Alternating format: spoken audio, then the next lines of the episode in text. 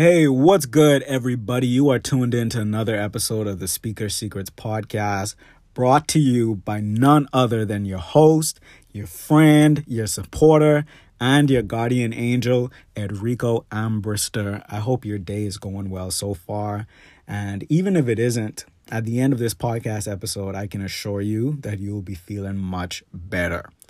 Now, the Speaker Secrets is the place where you can come to get those easy to apply tips and tricks that will help you improve your public speaking and your communication skills. But it's also where we talk about life in general and discuss those topics that will ultimately make us better people. I'm all about becoming the better version of myself and I'm sure you are too. Whether this is your first time, your third time, your 100th time tuning in, if you are here, you are all about progress and transformation in your life. So, welcome in. It is always a pleasure, always a blessing to have you tuned in to the Speaker Secrets podcast to soak up this content. So, today's episode, it's one of those episodes that is going to be short and to the point, but it contains a concept and a reminder that we should take with us for the rest of our lives, for the remainder of our days. All right. So let's just get into it. To begin, I just have one super simple question to ask you When was the last time that you did something for the first time? So take a moment, really think about it. Some of you might come up with an immediate answer, some of you might have to think for a while. But really, like digest that question and ask yourself when was the last time that you did something for the first time? What was the last thing that you did for the very first time? So, hopefully, some of you can relate to this, but I know for me, sometimes I find myself just getting caught up in my day to day life, waking up, going to work, paying bills, being responsible, being an adult, right? And so, there are some times to me where I feel like the days are just blending themselves together. And I've seen a lot of people sometimes talk about how short the weekend is, right? Especially for people that have a nine to five, Monday to Friday. It's just like, God dang, it was just Saturday. Now it's Monday already. Okay.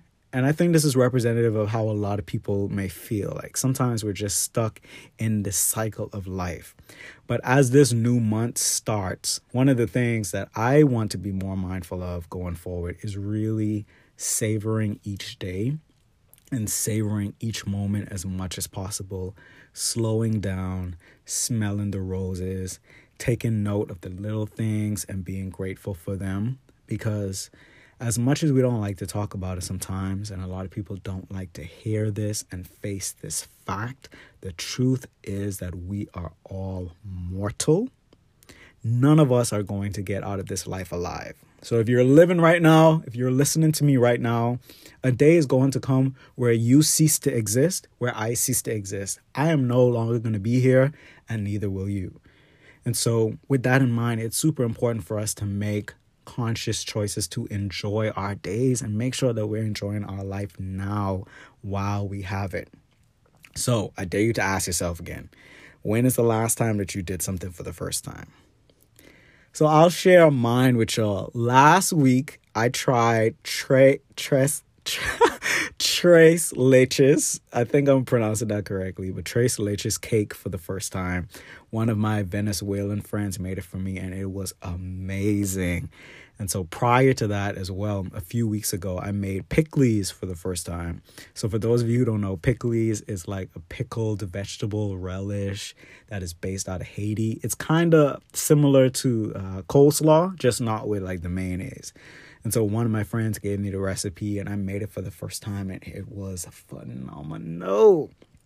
So, as you can see, a lot of my recent first time experiences had to do with food because I love food, right? But the overall message here is to really encourage us to consciously do something new and try something new, something that's out of our comfort zone as much as we can.